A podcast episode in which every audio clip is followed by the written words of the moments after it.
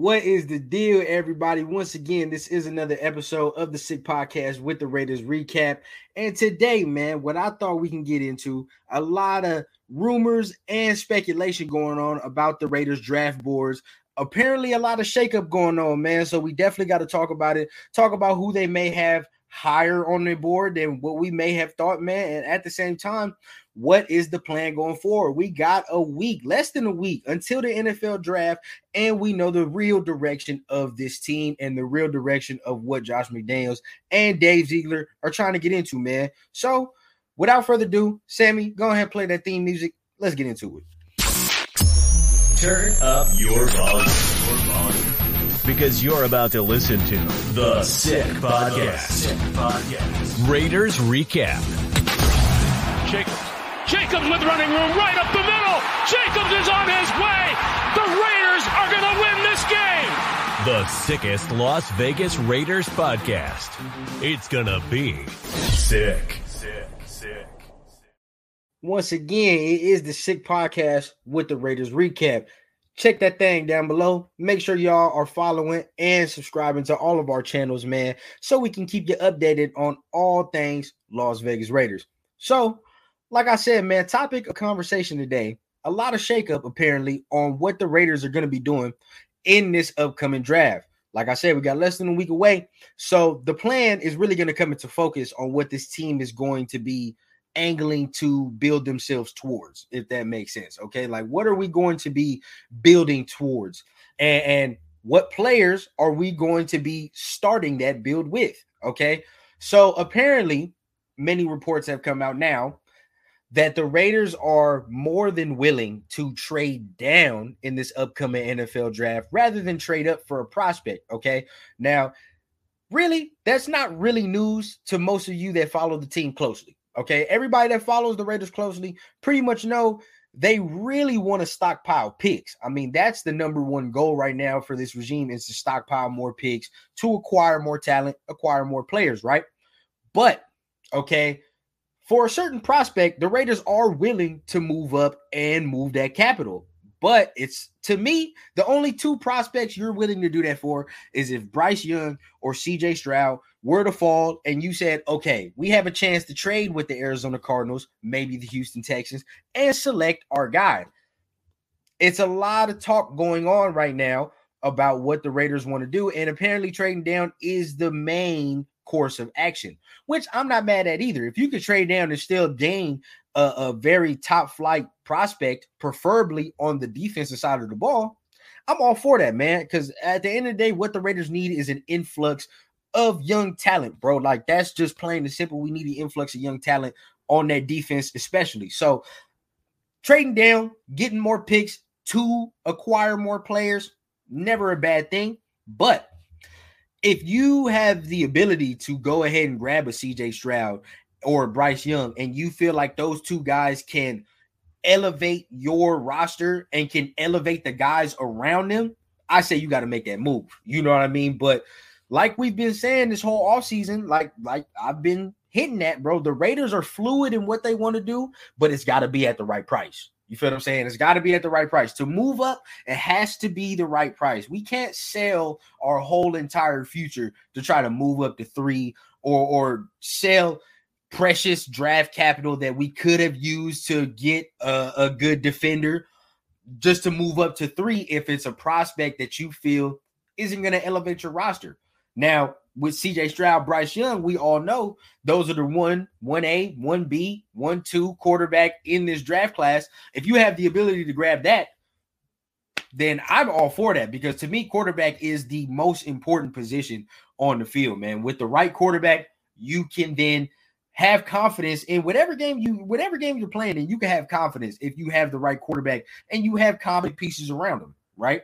And that's exactly what the Raiders have. Any young quarterback coming into the situation is going to be coming into a situation with a lot of weapons and a lot of mentorship and a lot of leadership to show him how to play that position at this high of a level, right?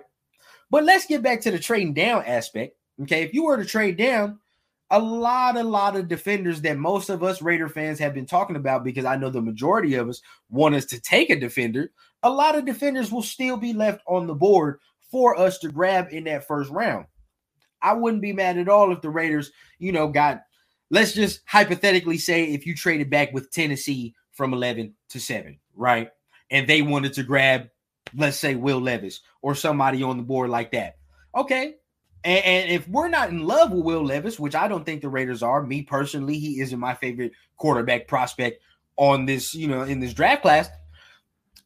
I personally wouldn't be mad if you're not if you're not sold on the guy. Don't just make a pick as the Raiders have done for many, many years. Don't just make a pick because you need that player. You feel what I'm saying?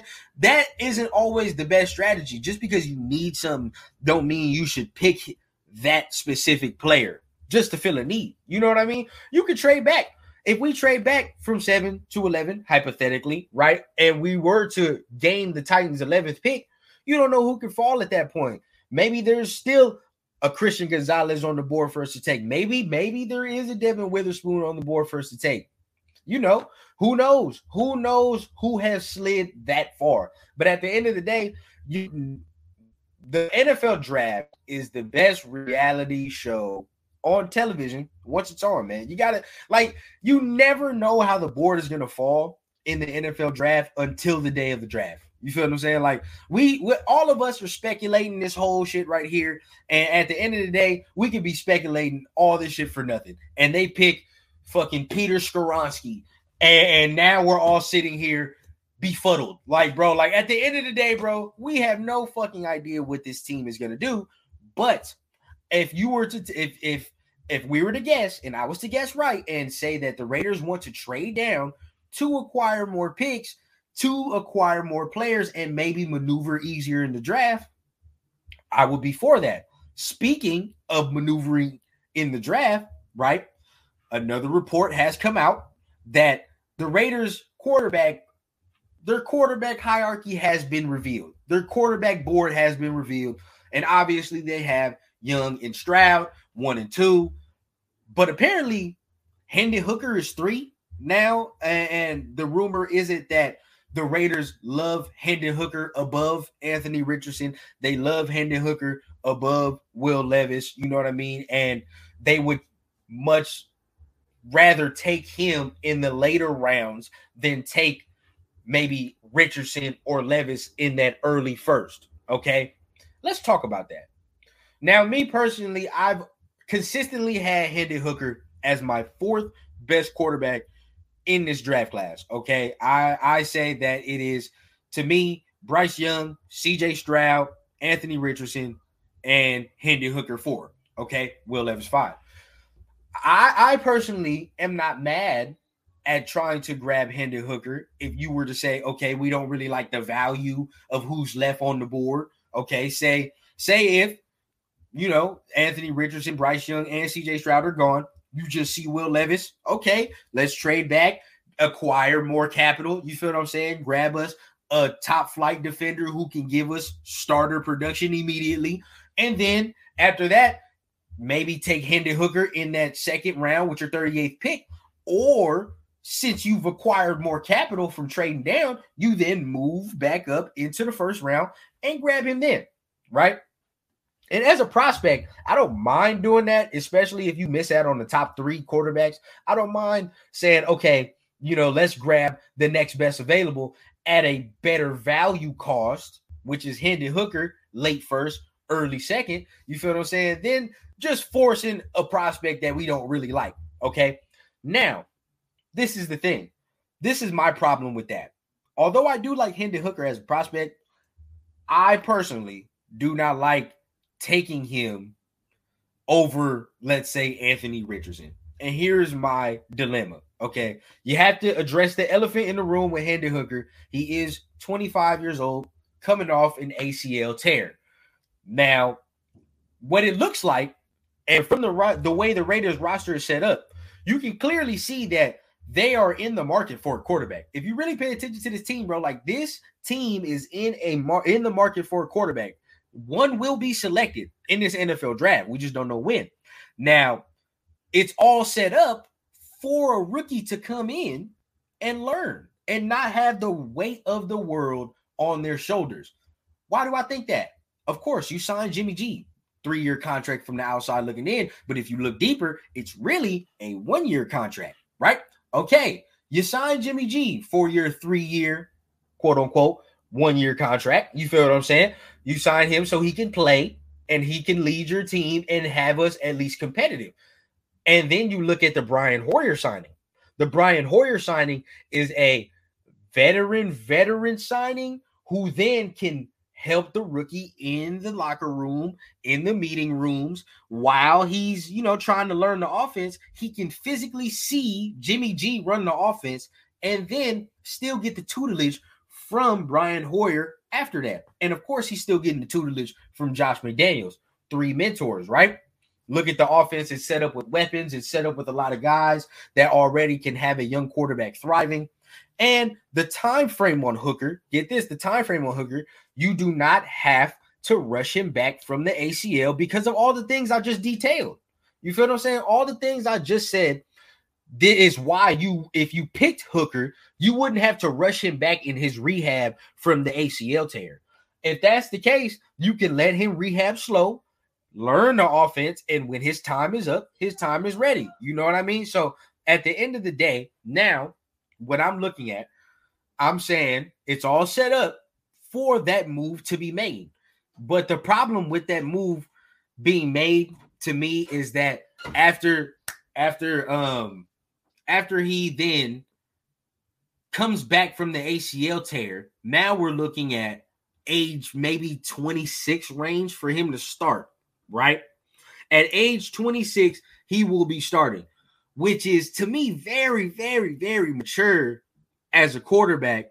And not saying he's a bad prospect, but I'm just saying how much more growth, how much growth, how much more growth does this prospect have? You feel what I'm saying? Like, how much more growth does Hendon Hooker have? How much more ceiling is there to be obtained in his game, especially at the AC, after the ACL tear, and considering the age, considering how long he's played? You know what I mean? How much growth is there to be had in his game versus Anthony Richardson, who is 20 years old, realistically only has 13 games of real playing experience and has the probably the world's potential at his fingertips on what he could be and what he could be achieving, right?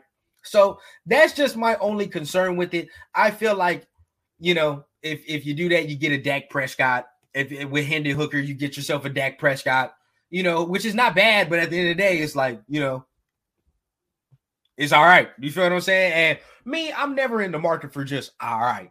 I, I always want to strive above and beyond to try to get the best possible outcome, right? And you know me, I'm just a fucking I'm a, I'm gonna take the gamble type of dude, and I would roll with Anthony Richardson. But then again, like I said, man, all of this is speculation and rumors, man. We just have to remember all of this. All of this is speculation and rumors. We have no idea who is realistically on the board, and the fact that we would, you know, we could put stock into some of these stories because where there's smoke, there is fire, like I've said. But at the end of the day, you know, no team in the NFL is realistically revealing their draft board fully. You feel what I'm saying? Nobody, nobody will reveal what they're gonna do before the NFL draft, bro. That'd be idiotic. And everybody is just doing their due diligence. Everybody is speculating from here on out. And that's exactly what I'm doing right here. But let's just hope, okay, that at least whatever we do, we select somebody that can help the defense or selecting a quarterback that you feel can lead this team for the next decade, bro. For the love of God, please do not give me a pick where I'm fucking flabbergasted at the end of the day, bro. Please, like, just make a solid pick you feel I'm saying? That the whole fan base can get behind, and we know you guys are seriously moving into the future. But I have my I have my faith in this regime that they're doing their due diligence and homework and making sure that they get the right selection and the right player in this first round. Okay, so that's all I wanted to holler about, man. Once again, it is another episode of the Sick Podcast. We got less than a week until the NFL draft is upon us. So you know what that means, bro. Make sure you subscribe. Make sure you keep sharing out the uh, out the content. You feel what I'm saying? Because at the end of the day, come tell your friends to come join what we got going on over here, bro. Ain't nothing more important than talking to y'all for me, man. So at the end of the day, I definitely want to thank y'all for subscribing and, and you know helping us grow on this channel. Sammy, you ready to play my theme music out, man? And once again, man, this is another episode of the Sick Podcast. And that's a wrap. Hope you don't miss us too much until next time. Follow the Sick Podcast Raiders Recap on YouTube, Instagram, Facebook, Google Play, and Apple Podcasts.